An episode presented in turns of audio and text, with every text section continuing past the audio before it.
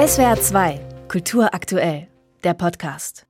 Seit dem 7. Oktober 2023 berichten die Auslandsstudios von ARD und ZDF unermüdlich über die Lage in Israel und im Gazastreifen. Der Konflikt ist hochkomplex, kein einzelner Bericht wird ihm wirklich in Gänze gerecht. Der eine zeigt die Angehörigen der verschleppten Geiseln, der nächste die humanitäre Notlage im Gazastreifen, der dritte die Gewalt jüdischer Siedler im Westjordanland.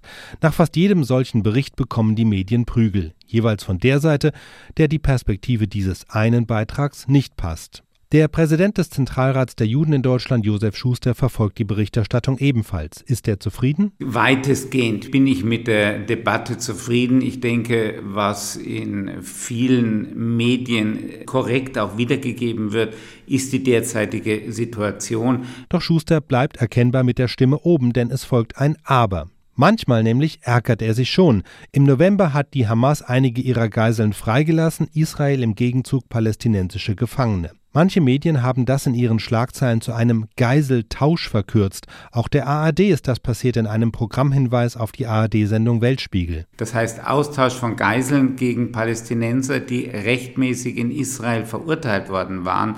Dann muss ich fragen manchmal, wo die saubere so, äh, journalistische Arbeit bleibt. Die ARD hat diesen Fehler innerhalb weniger Stunden korrigiert, doch der Shitstorm war da längst in vollem Gang. In den sozialen Medien hagelte es Antisemitismusvorwürfe. Der Begriff Geiseltausch war ganz klar unpassend und falsch, doch war er wirklich ein Zeichen für Antisemitismus? Das unterstelle ich den Journalisten nicht, dass das offensichtlich mit antisemitischem Gedankengut oder Hintergedanken gemacht wurde, aber es spricht für eine nicht korrekte Arbeitsweise und unüberlegtes Handeln. In der Berichterstattung ist auch oft von pro-palästinensischen Demonstrationen die Rede, die in Deutschland stattfinden. Auch das empfindet Schuster manchmal als Euphemismus, denn auf diesen Demonstrationen werde oft das Existenzrecht Israels geleugnet, ein Palästinenserstaat vom Jordan bis zum Mittelmeer gefordert. Das ist aus seiner Sicht eben nicht nur pro-palästinensisch, sondern ganz klar anti-israelisch, sagt Schuster in SWR 2 Wissen. Pro-palästinensische Demonstrationen sind Demonstrationen, die sich mit den Problemen, auch dem Leid der palästinensischen Bevölkerung äh, beschäftigen, wofür ich volles Verständnis habe.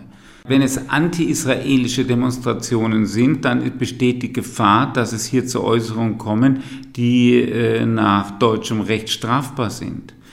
Und das vermischt hier leider, und das ist ja das eigentliche Problem. Dass bei vier Monaten Dauerberichterstattung über den Krieg auch Fehler passieren, ist unvermeidlich. Mit Antisemitismusvorwürfen hält sich Schuster dennoch zurück, auch wenn er manchmal Situationen erlebt, die für ihn mehr sind als nur Flüchtigkeitsfehler.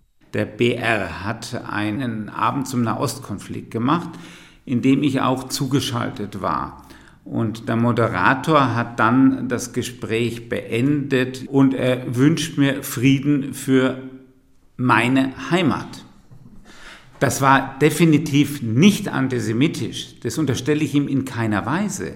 Aber indirekt drückt es damit doch aus, dass er mich nicht als Deutscher akzeptiert, sondern meine Heimat in Israel sieht. Und das ist zumindest in gewissen in dieser Situation abwertend ohne klassisch antisemitisch zu sein. SWR 2 Kultur aktuell. Überall, wo es Podcasts gibt.